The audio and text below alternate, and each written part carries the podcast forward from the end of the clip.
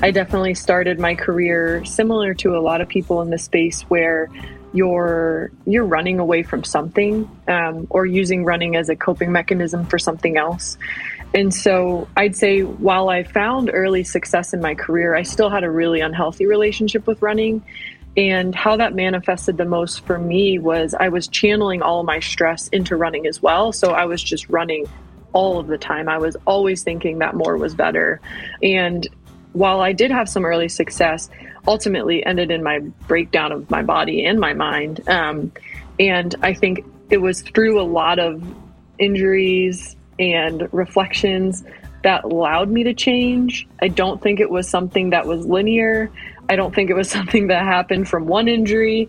Unfortunately, I think it was like this really slow but always trending up journey from from where I was. And so, yeah, I say before like I was always doing more because I was unable to fully be okay with like who I was and why I was doing all of this stuff. And I just thought the anecdote to that was just running more and trashing my body more and putting all of myself into this thing.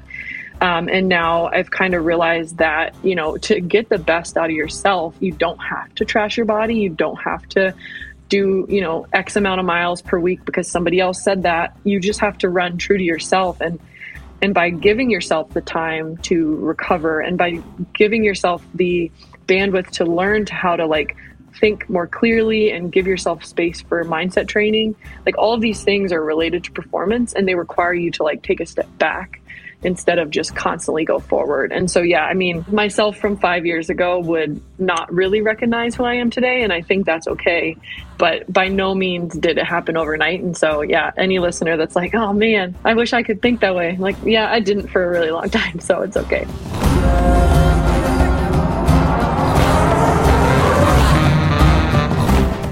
Welcome to the Yogi Triathlete Podcast. We are Jess and BJ, and we're on a mission to create a better world. It's one where we are all more of ourselves because that is a more easeful world. It's one where we celebrate our uniqueness, share our gifts, and courageously pursue our potential. The yogis teach us that the world is here to pull us down out of our nature, and it's our purpose to rise above it. To do this, all we need to do is relax into our nature. And when we do, we'll see that it takes no effort to be who we are at our fullest. It sounds easy, but it's not. This is the great challenge of our lives. We live in a world where there's a label and meaning put on everything and everyone. And often the road to unearthing authenticity is paved by our suffering. Many athletes butt up against this very thing during times of injury and illness when the very thing that defines them is taken away or hanging in the balance. And this is when we can discover that we have the power to choose how we will move forward. Through behavior changes, mindset shifts, and aligned action, we can step into our fulfilled selves a little bit every day over a long period of time. Today, we're so excited to be talking with professional ultra runner, podcast host, dog mom, and scientist Keely Henninger who is so much more than the labels I just rattled off. During her 10 years of racing, Keely has seen great success, but also has faced the limitations of a runner trying to fit a mold. She has underfueled, overtrained, and resisted rest until one day Keely said no more as it became clear that her health was hanging in the balance. She became curious about the kind of runner she desired to be. And this curiosity led to positive change dictated by her desires, not the expectations of others. As a result, Keely now dedicates herself to assisting women in overcoming the detrimental impacts of improper training while she races strong at the top end of her field. Keely is no stranger to the podium, and most recently, she set a new course record at the Black Canyon 100K, where she walked away with one of two coveted golden tickets for the Western States 100, which takes place this coming June. We've been looking forward to this conversation with this impressive woman who is encouraging us all to appreciate our own unique journey. Keely, welcome to the show. Thank you guys for having me. I must say, I really, really enjoy the ethos behind your show um, and highlighting how we all are so unique. I think that is so important. Yeah, and you know we we live in this world where comparison is like it's baked into us, you know, mm-hmm. even as soon as we're born, right? Like you're you're the youngest, you're the oldest, you're male, you're female, here's your name and like you're separate, you're separate, you're different. And um yeah, it's a I think it's something that as painful as it is to butt up against it, it's truly as a gift to to overcome it and to see that you know we do all have unique things that make us who we are, and I think the world just needs more of that, more of of who we truly are. Yeah, yeah, I can't agree more. So where did so let's just jump into what you were doing five hours previous to what we're doing right now. But first, thank you for taking the time. I know you're you've got a busy schedule and um, studying and, and, racing, but um, and training and podcasting. Um, what were you doing just before we popped on here? Uh, my schedule recently has been very focused on studying for the MCAT. I take the test in like four weeks, and so um, I spend most of my mornings for about five or six hours studying just a lot of MCAT content and doing a lot of practice tests. And so I always take a hiatus around 11:30 or noon, and then start back up again at like two or three. And so um, my afternoons are also filled with a couple more hours but yeah, it's a it's a little bit of a dynamic shift in my life right now, and I'm enjoying it because it's it's fun, and I know it's temporary. So there's got to be a little bit of this like knowing when to push through and knowing when to back off, like through this this intellectual endeavor of studying for the MCATs. Are you finding that your your skills as a runner are coming in handy? It's really funny you asked that because I was just thinking about this the other day. I think they actually go hand in hand because I found that you know if you go into a race for for example if you go into a race not ex, not very confident in your ability for that race.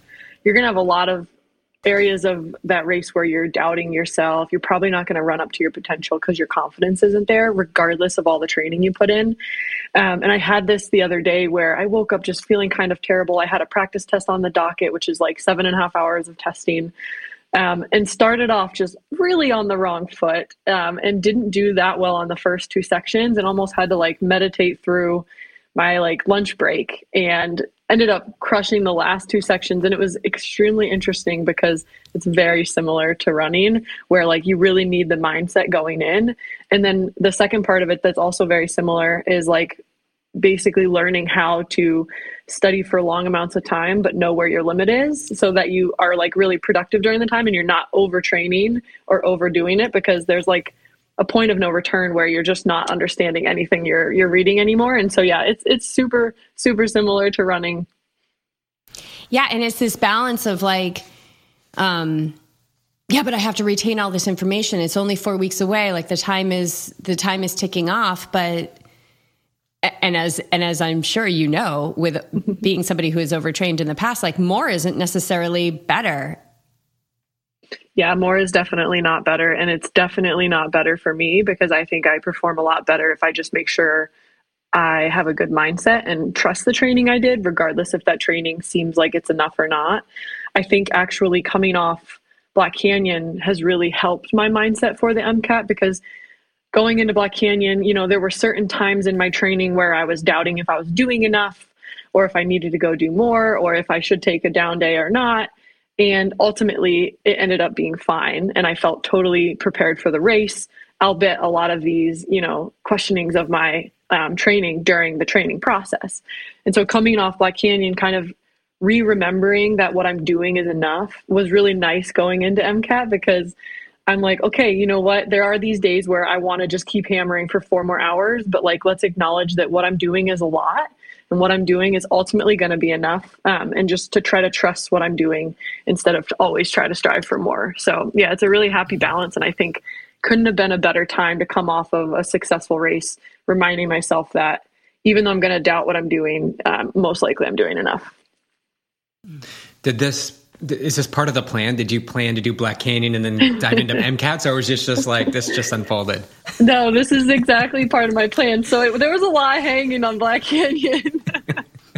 I was like, okay, I need to get my ticket at Black Canyon so I can take like a month down and actually use my brain for studying. And then, you know, once the test is done, basically then it's big build time to states. And so, yeah, I definitely had a lot riding on this. I did not want to have to train for another golden ticket race after Black Canyon uh, I just don't know if I'd be able to do both, to be honest, because I'm not coming out of my undergrad. So while a lot of this information is repetitive from what I did learn in my undergrad, you know, it's been so it's been since 2014, so it's a little bit far removed. So I have had to relearn a lot more than I thought I had to. And so I just don't know if I would have been able to prepare for the MCAT like I would like to if I was still having to train really high intensity to try to get ready for another race. So really stoked that it worked out. Um, don't know what I would have done if it didn't. you almost, um, but but you created it. You created this. I was listening to a podcast, a pre-race podcast, and I forgot who it was. He asked you, you know, where would you like to finish in the race? And you had no hesitation. You were like, I'm gonna, uh, you know, go go big or go home. I'm gonna finish first. So you, it's almost like you plant the seeds, and you know that can seem it, it seem overly confident, but you, what I see as a trained mind, I, I see you're you're focused on what you want and you're putting it out there. Yeah, I believe in myself. What actually happens, mm, we'll see how it goes. But I believe that I prepared myself to get to this point. So you almost you almost uh, manifested it. Yeah, and I think that that's been a recent development for me too, is actually saying my goals out loud because I think it's kind of scary to say those goals.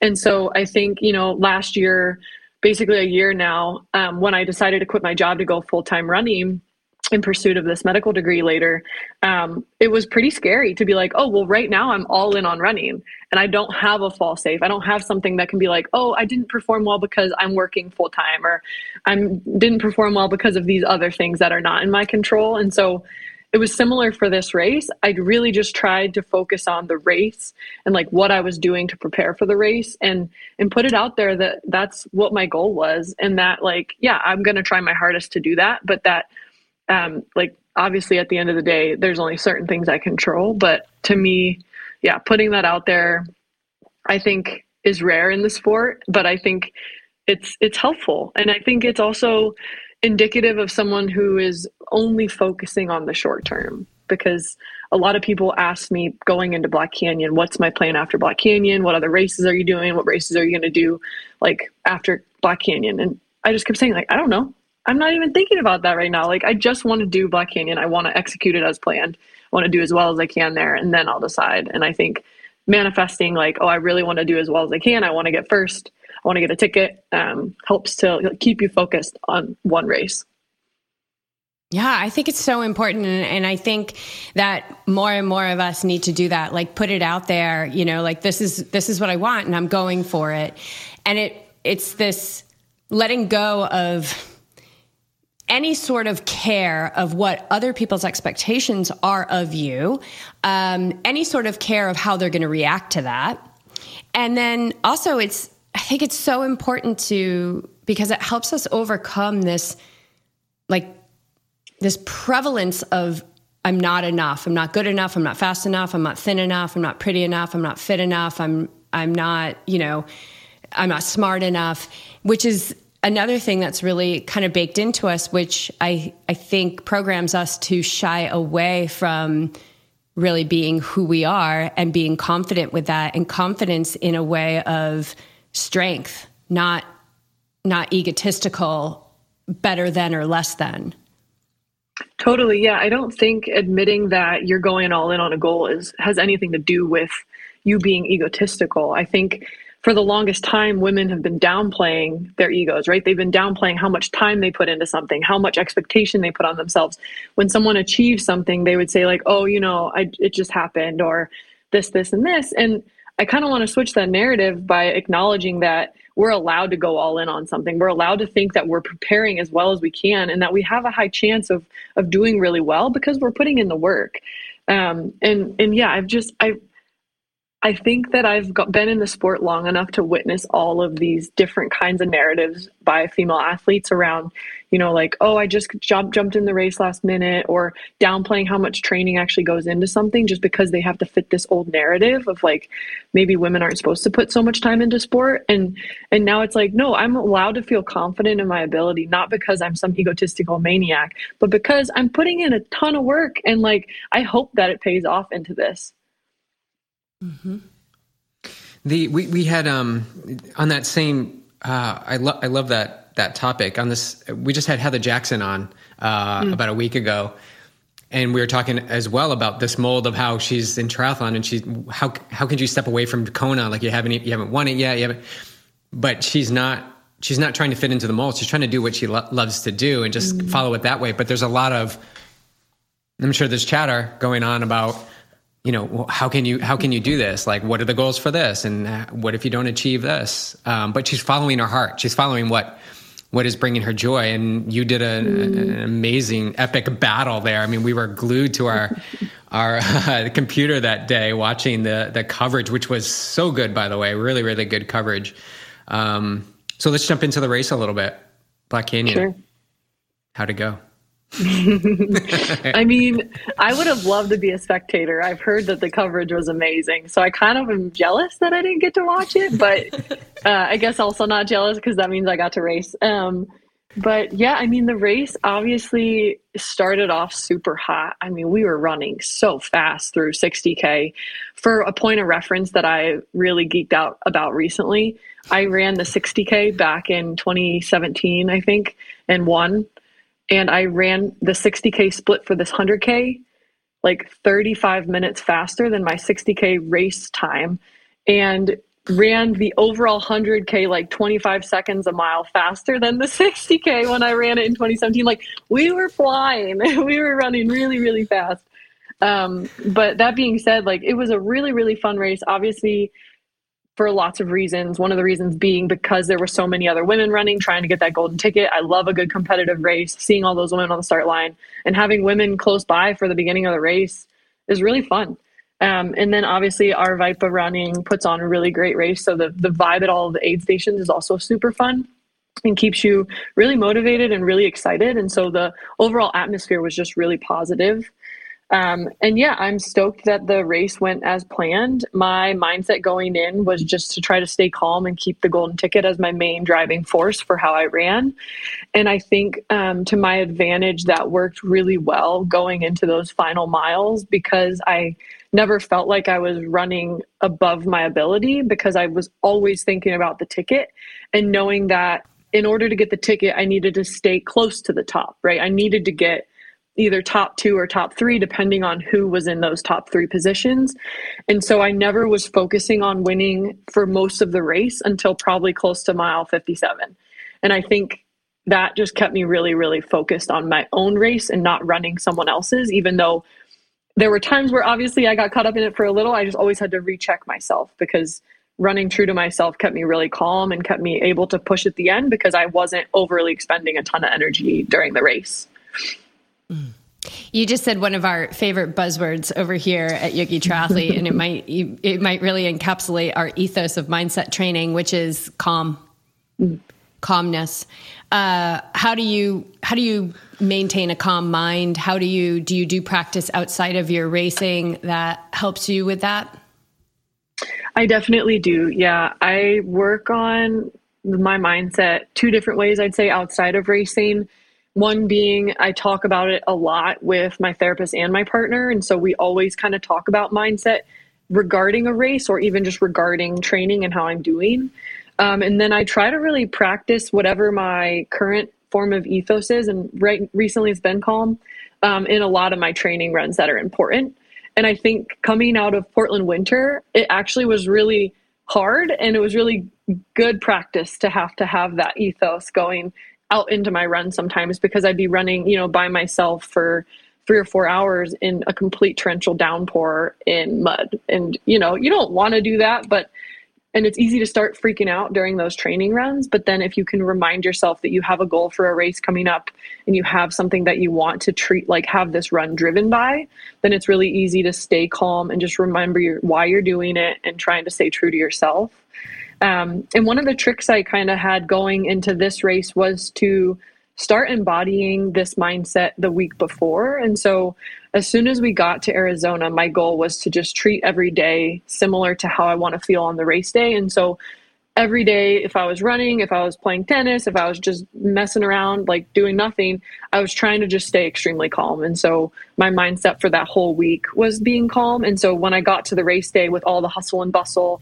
and the videos and the photos and the people, it didn't feel overwhelming because I was still so rooted in my ability to stay calm that the whole time it felt pretty calming. Can can you see the contrast at when you went to the race? Could, could was it evident? Like you're you're this you know let's just say stone cold calm. And then you see like all this activity going on and the energy of those people. Could you feel the non-calm element of mm. others now that you're so focused in on being calm?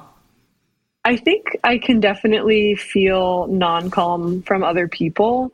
I do think that as soon as i start to feel that i choose to not engage or even be like close to someone who might be, you know, talking right away about all the stressors around the race or something about the race. And I just know that in order to keep my mind, I need to stay true to myself. And so I just try to stay away from things that are not calm.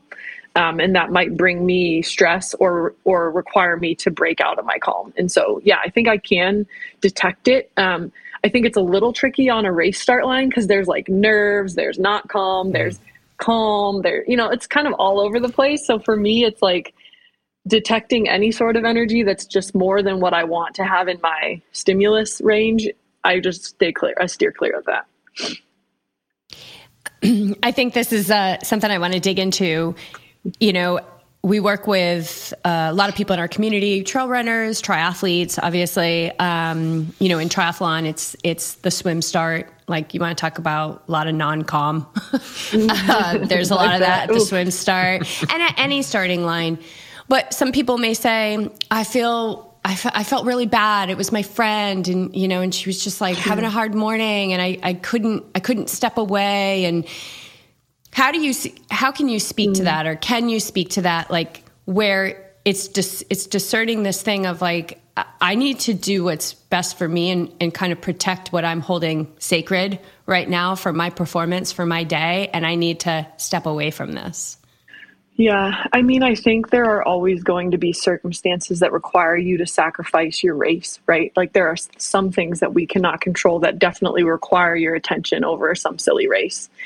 But I think, you know, in regards to things that are not that extreme, so maybe it is a friend that's racing who just like freaks out because they brought the wrong swimsuit or I don't know, something that's maybe less extreme that doesn't really require your attention. I do think that you should really separate yourself from anything that's going to impact your race because I think especially in these sports as they're getting more competitive, like they are part of our career. And so it shouldn't be, you know, viewed as selfish or rude if we do choose to prioritize our own mental health and our own well-being over someone else's, especially like the morning of a race.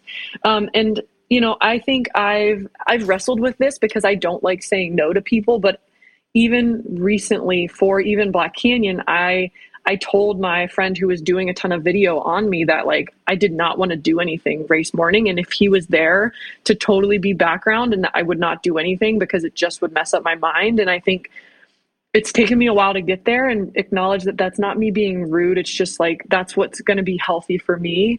And I try to say it in the most nice way you know and and tell them that it's not going to be good for my mental health and a lot of people are okay with that. And so I think that like just being true to yourself and being okay to acknowledge that is really important. And so, again, not saying that there aren't scenarios where you shouldn't be selfish because there definitely are, but I'd say in most cases it's okay to to be selfish. Mm. And so we're seeing we're seeing Keely now, and people are listening to this podcast and they're like, "Oh, she's got it. You know, she's dialed in. She's so strong in the mind, and she's winning races." What's the what's the comparison to a few years ago with Keely? Has it always been a calm mind? Has it always been you know saying no to others? Like, and if it hasn't, how did you how did you awaken to this this form of racing and living? Yeah, I mean, I 100% agree with you that this is definitely an evolution over time. This is not something that was that happened overnight. Um, I definitely started my career similar to a lot of people in the space where you're you're running away from something um, or using running as a coping mechanism for something else. And so I'd say while I found early success in my career, I still had a really unhealthy relationship with running. And how that manifested the most for me was I was channeling all my stress into running as well. So I was just running all of the time. I was always thinking that more was better. Um, and while I did have some early success, ultimately ended in my breakdown of my body and my mind. Um, and I think it was through a lot of injuries and reflections that allowed me to change. I don't think it was something that was linear. I don't think it was something that happened from one injury. Unfortunately, I think it was like this really slow but always trending up journey from from where I was. And so, yeah, I say before like I was always doing more because I was unable to fully be okay with like who I was and why I was doing all of this stuff. And I just thought the anecdote to that was just running more and trashing my body more and putting all of myself into this thing.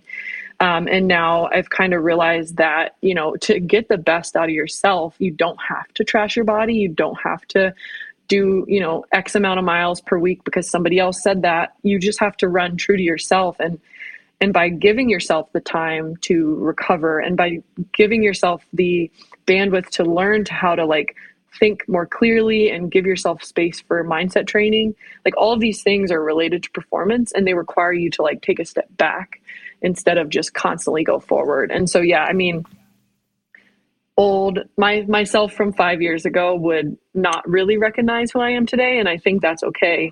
But by no means did it happen overnight. And so yeah any listener that's like oh man I wish I could think that way like yeah I didn't for a really long time so it's okay.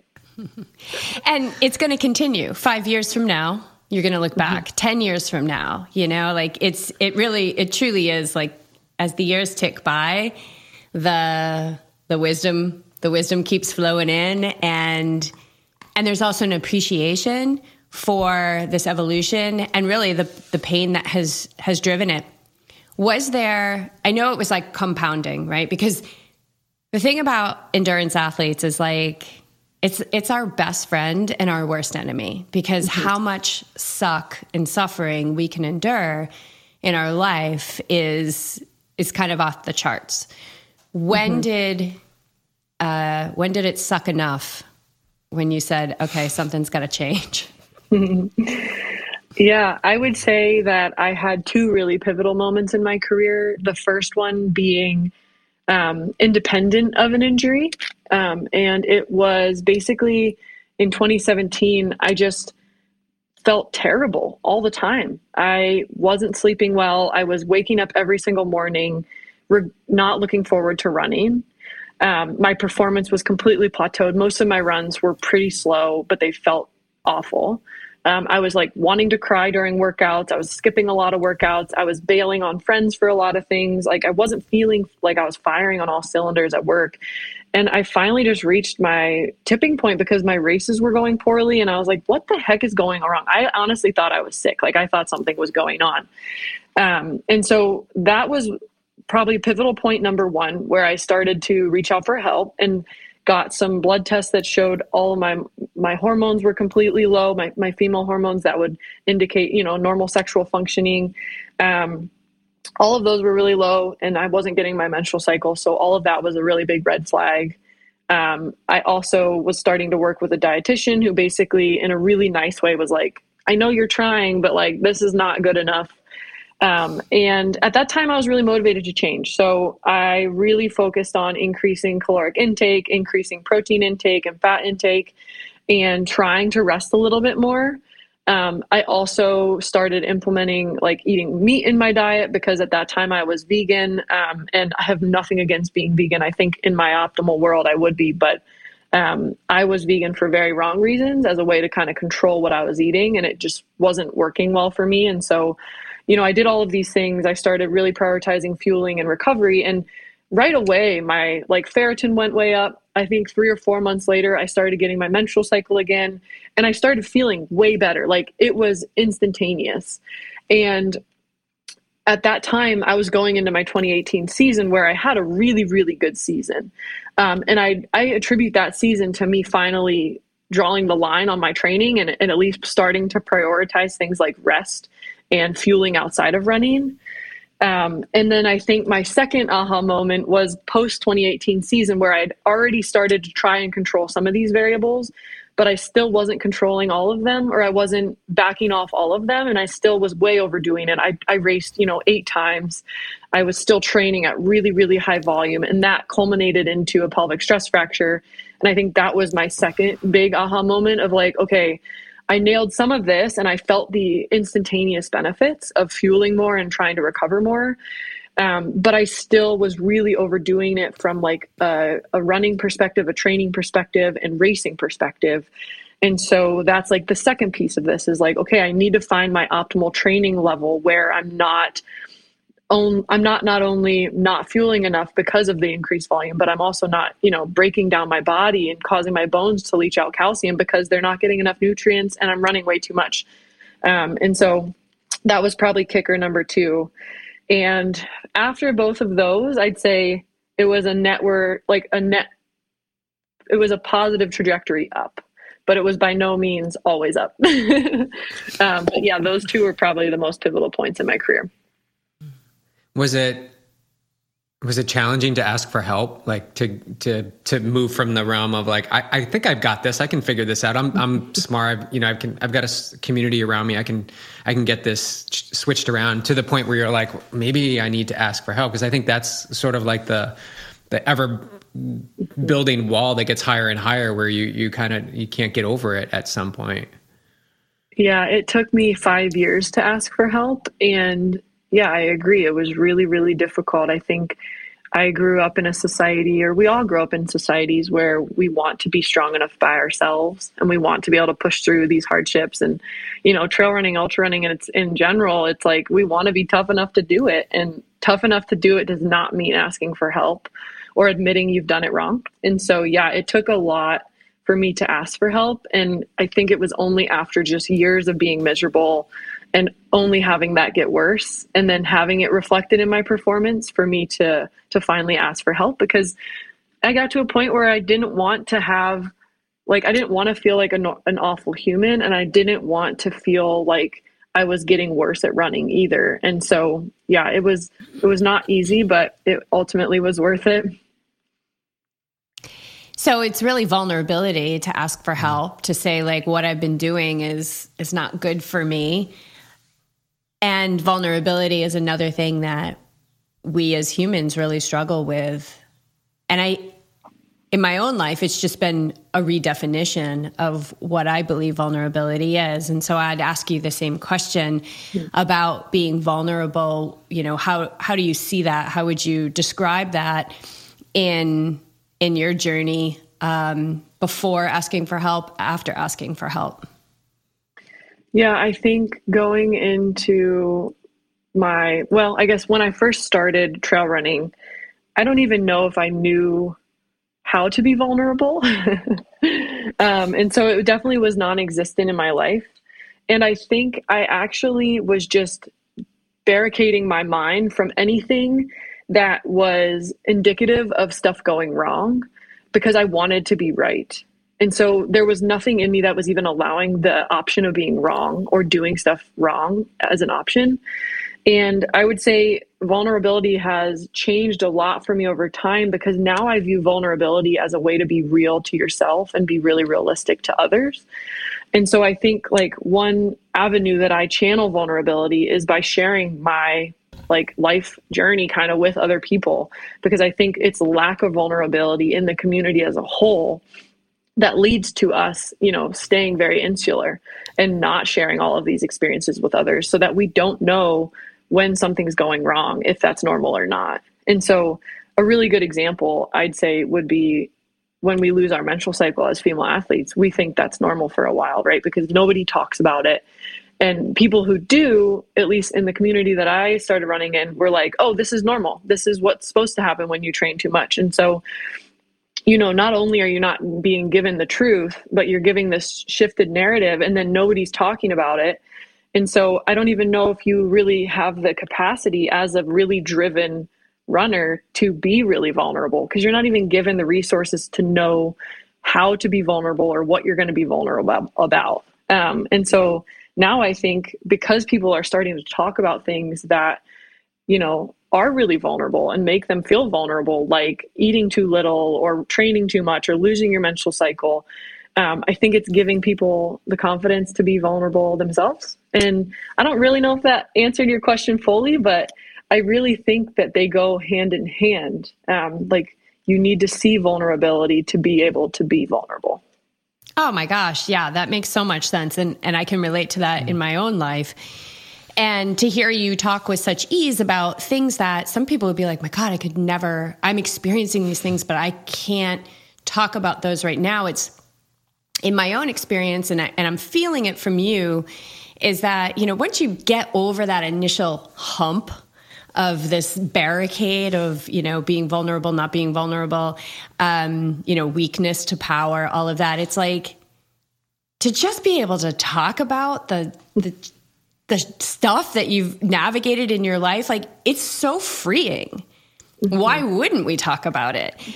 I think we're more similar than we are different. You know you're a professional athlete. I am not a professional athlete but a lot of things you know maybe bj too and i'm sure a lot of our listeners that you're saying is really resonating deeply with either what people are coming up against or they have overcome and you know overcome isn't an end point. Overcome is really just the beginning point of a another journey forward we're For always sure, a work yeah. in progress oh yeah and i think an example in the real world that highlights the power of vulnerability is when the National Women's Soccer League started tracking their menstrual cycle and talking about their menstrual cycle.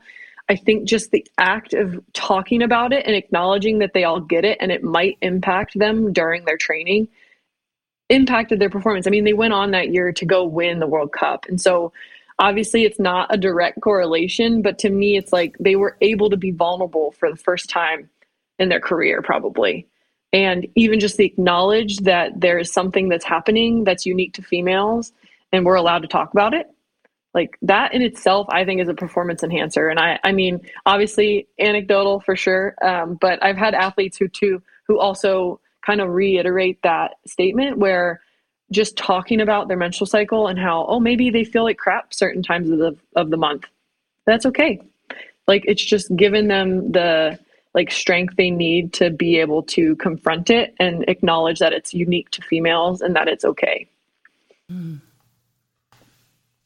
Um, yeah, I think I think giving them permission. I think that's a huge thing. I, I coach a lot of women uh, on our team, and it's it's important to uh, again not have it be a, a I can get through this. I know you can push through. Like the most often, it's not about pushing through. It's about how can we just kind of ease into this you know this period here and keep momentum building but not have to like like grunt our way through it we can reset and it will benefit us in the end i think what we find out when we do a lot of easefulness is that we come out the other side with more let's just talk about running more speed more power mm-hmm. more freshness mm-hmm. But but it is that accepting that maybe i need to just dial it down a little bit mm-hmm. before mm-hmm. i i ramp it up do you have a, do you have a coach yourself I do. Yeah. I wouldn't trust myself to coach myself. yeah. I work with uh, Tyler Green. So he's local here to Portland and also a really good runner, but also a phenomenal coach. So do you, uh, do you find yourself wanting to do I know we talked about going above and beyond, but there's a, there's also a level of like, you know, you've got six intervals and it's on the plan and you're like, I'm going to go do six intervals, but you get to that fourth one, you're like, uh, uh, I kind of feel topped off right now, but it says six. And so, mm. yeah, do you, you come, you butt up against that too? I think that I butt up against that in both directions. So I'd say Tyler and I have a really interesting relationship where he does instill a lot of faith, in my opinion, which I think is really good um, as someone who I think is now really in tune with my body, I do think I know when I need a break. And so I think on one level, we have a really great dynamic around me knowing when I need to do less because that doesn't happen very often. And so I'd say I'm more of the person who, if they gave me six intervals, I might do seven. It's not like doing less most of the time. And so I think that's why he puts a lot of weight into my um, you know, my sediment if I do say I need rest because I think I'm pretty in tune with that.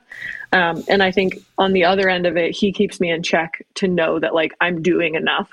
I don't need to go do more because I'd say, you know, especially in times of really high volume, I think your brain gets a little more animalistic because it's like, oh my gosh, food, like food and running, food and running, like what are we doing? And I think I have a tendency during those really high bouts of training to almost like want to default to old ways. And so it's like, oh, well, I'm used to getting this crazy adrenaline rush all the time. Like I'll go run again tonight. And, and I love having him to know that I don't have to do that to get where I want to go. And obviously it didn't happen overnight.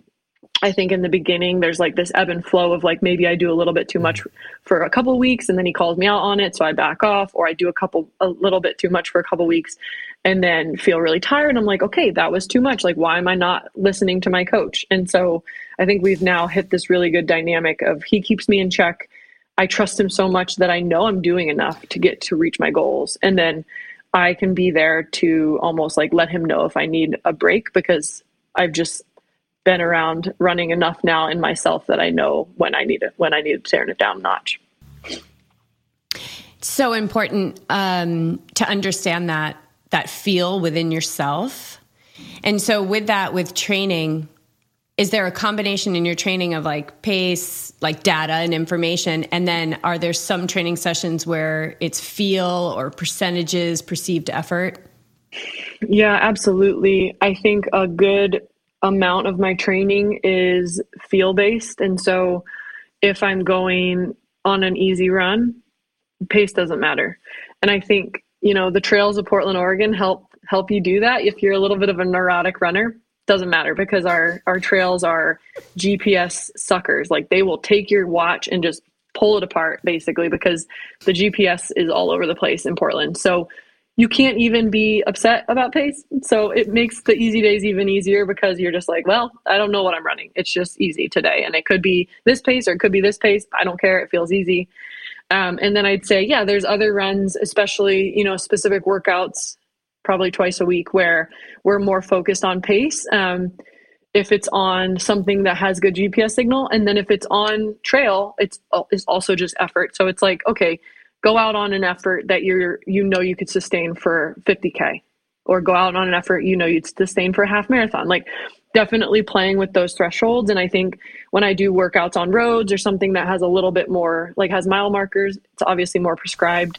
But if it's on trail it's just effort. And i think you know running for 10 years you get pretty in tune with different efforts of like okay this is sustainable this is not. And so yeah we play around with that. And i think the most important part of training is running the easy runs easy and not caring about pace and just going by flow so that you can actually run the hard runs hard. And so a lot of people I work with, I think prior to working with me, were always in the gray zone. The gray zone is like the no man zone for training, I don't think, because it's like not slow enough to be easy and not quite fast enough to be hard. And so you're getting like just plateau. You're just going to plateau your fitness because you're not really getting the benefits of either end of those spectrums. Mm-hmm. Yeah, that's I, I come up against that too, and I also come up against the athlete that just they love to run. They just love to run. Mm-hmm. Like, and you know, you kind of have this thing in your heart. You're like, oh, but they love to run, and they just want to keep keep getting out there, and and that's okay. So mm-hmm. it's kind of like you got to decide whether you know, are you looking for performance? Are you looking to, to be your best on race day, or or are you in it because you want to you want to just run for a long mm-hmm. time? And I think I butt up against that a lot, and playing that that card a lot really I, I, think when you speak to the athlete they, they kind of make the connection like oh yeah i know i love this so much.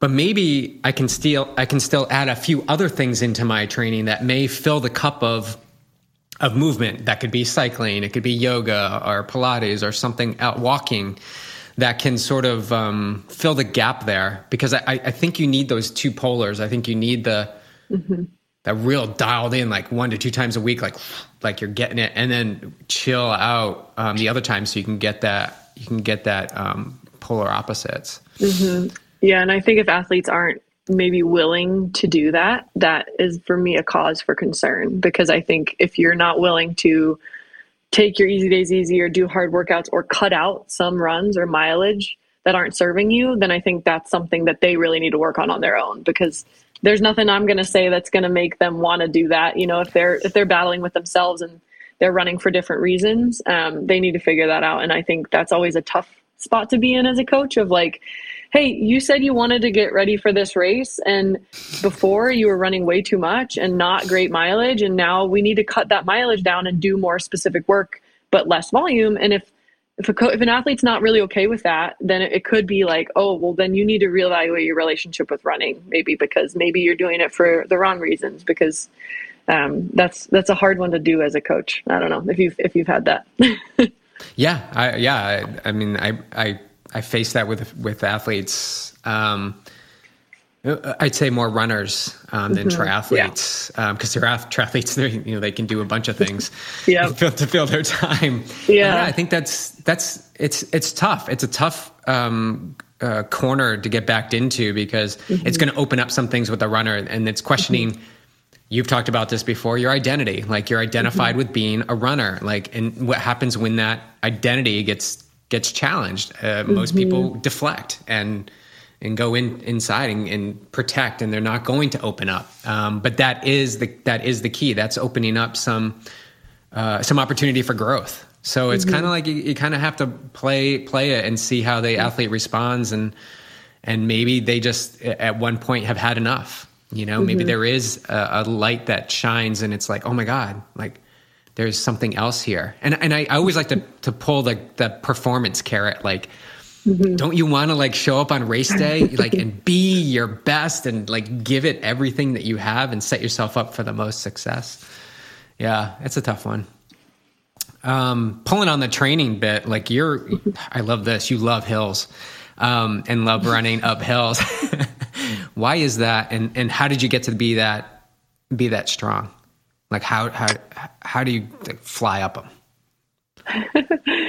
well, first of all, thank you. Um, I think it took a while for me to really embrace hills too. I mean, I've always loved climbing. I love being in the mountains. I think that's where my my love of hills originated was just being on the trail and being in the mountains inherently means you have to do a lot of climbing. And so I think as you continue to want to explore those kind of terrain, you have to get good at hills because otherwise they're not very fun.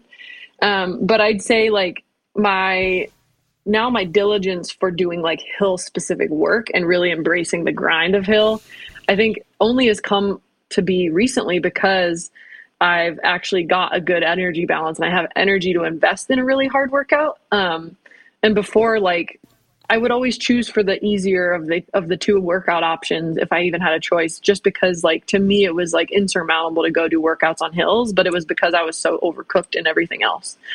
Um, because hills are hard like to your point they're super hard but but yeah I'd say like as you actually are training correctly and you want to train for trail and ultra races that require a lot of hills like hills are super super important. And while they're always going to hurt regardless of how fit you are um, there's there's something that like should at least be appreciated as part of the training journey. And I think I'm finally to a point where I really love them. And yeah, I I love I love I love working on hills, and I love Western States for that reason because there's a lot of climbing, but they're all also paired with a lot of runnable sections, and it's kind of my forte of like still adding in a lot of climbing, but a lot of it's very runnable because that's kind of the terrain that's in my backyard. Oh, yeah. Let's talk about Western States. So, this will be your third time lining up for Western States. Amazing. Um, and I know last year you call you had to call it during the race. You had the first part of your race sounded like it was spectacular. Um, but I'd love for you to take us through that. Something that you and BJ were just talking about with with athletes. This theme was coming up for me, and this is a perfect time to talk about it. Is this letting go? Letting go of you know what happened last year not being mm. able to finish and showing up this year without being tainted by what you didn't want to have happen last year which happened. Yeah. I mean i wish i could say i have this all figured out. I definitely don't. Um, i think it's a lot of mindset work has gone into my season just so far um, because I wanted to get over the hump of like my first race from injury. And I had, you know, a little local race back in November that technically was my first race post injury, but I wasn't giving it that that title. And I kept talking about Black Canyon as my first race post injury. And finally, my my therapist and my my partner were both like, no, no, no, no, no this is not your first race post injury. This is your like third endeavor post injury. Like it's not even don't even associate it with the injury. It's just a race. It is your first big race of 2023. Period. And like don't even think about that one because it's completely separate. Um, and for a while, it was really hard for me to let that go because I didn't have any other race to pull on. Right? You're like, oh well, the last race I thought of was this debil- this debilitating injury, and that's the only one I can reference. Um, but yeah, so it took a while for me to let go of that. Um, going into Western States this year, I think it will be a lot of of mental training as well as physical training because I do think that when I think about Western states, while I also while I first think about the magnificent like trails and the beauty of the race and the atmosphere, I also think about like complete heartbreak. And so I need to be able to separate those two. Um, and that might mean like going to the spot I first twisted it and going to the spot I ended up breaking it at and like doing a little ritual. I don't know what it means yet, but I do think that revisiting those spots on the course with a better mindset and almost like going to them as acknowledgement of what happened and the journey that transpired after, but giving them their respect and then turning them into a new a new spot is is going to be necessary, I think. Um, and I feel like as I say that, like it feels a little embarrassing to put that much weight into something, but I also think that you know going all in on something is is also really special. And so you know when you put your heart and soul into a race and it doesn't go well, it's allowed to hurt. Um, even though it feels like a weakness when you talk about it later. And so, yeah, I think this this year we'll do a little bit of mental work going into states. Uh, probably run on the course a lot, so I can start to get rid of the stigma associated with those areas. Yeah, thank you for sharing that and and then being honest about how you were feeling about what you were sharing. It's it's so important. It just adds to the value of your words. And yeah, to, I, I have found that when you go back to a, a space, um, whatever it may be in your life, where something happened, where things changed, and you really ground into the present moment, you realize that that thing that happened is not existing in that moment. It's it's not there anymore. It's you know you're you're standing in that same space, this new version of yourself. And you know, as a scientist, the body's always changing. Like cells are birthing and dying, even through this conversation that we're having. That we're never really the same. We're always changing. Um, and so, yeah, just so in case our listeners don't know, you you twisted your ankle, and then I didn't realize you ended up like it was a break, um, and then that, which that was a smart move to uh, to call the race at that point. But but one thing that um, you touched upon that I want to bring to light is the importance of the words that we use and the importance of the words that we use in moving forward, but also recognizing maybe the stories that we're carrying into something, a goal, um, you know, a new profession, whatever, a marriage, whatever it may be in our life that perhaps aren't serving us. And it sounded like your partner and mm-hmm. your therapist were both like, hold on a second here. And they were asking you to readdress your words. Um, what have you found, or what can you speak to, like the power of the words that we use in regards to mindset training, training our minds? I think when you go into a race with the wrong verbiage around the race, you're more likely to fall victim to that narrative, right? So, perfect example being I had a race in November after the big injury, and my thought going into the race was, okay, this is the first race after my ankle. And I just kept thinking about the ankle, and I had a lot of stress before the race. And this is all around a race that was super small, local race, lovely race director, but again, not an important race. Um, and I went into it, mile seven, twist my ankle. and total PTSD moment, right? Like I finished the race. It wasn't this big, gnarly sprain like I did at the States, but it was still enough to really shake me. Um, but looking back with my mindset going into the race, like no wonder it happened. I was manifesting that energy the entire time. I only thought about my ankle and twisting my ankle and spraining my ankle and crying at Western State. So of course I'm going to have that happen. Like I was not manifesting the right mindset. And so I think, you know, going into Black Canyon, trying to go in with an extremely clear mind of like, this is a race that I'm doing I am really fit for this race that I'm doing and I have goals around this race that I'm doing. It needed to be separate from anything related to my ankle. And so I think I finally was able to get to that spot um, as I was, you know, able to acknowledge that I wasn't the same person anymore.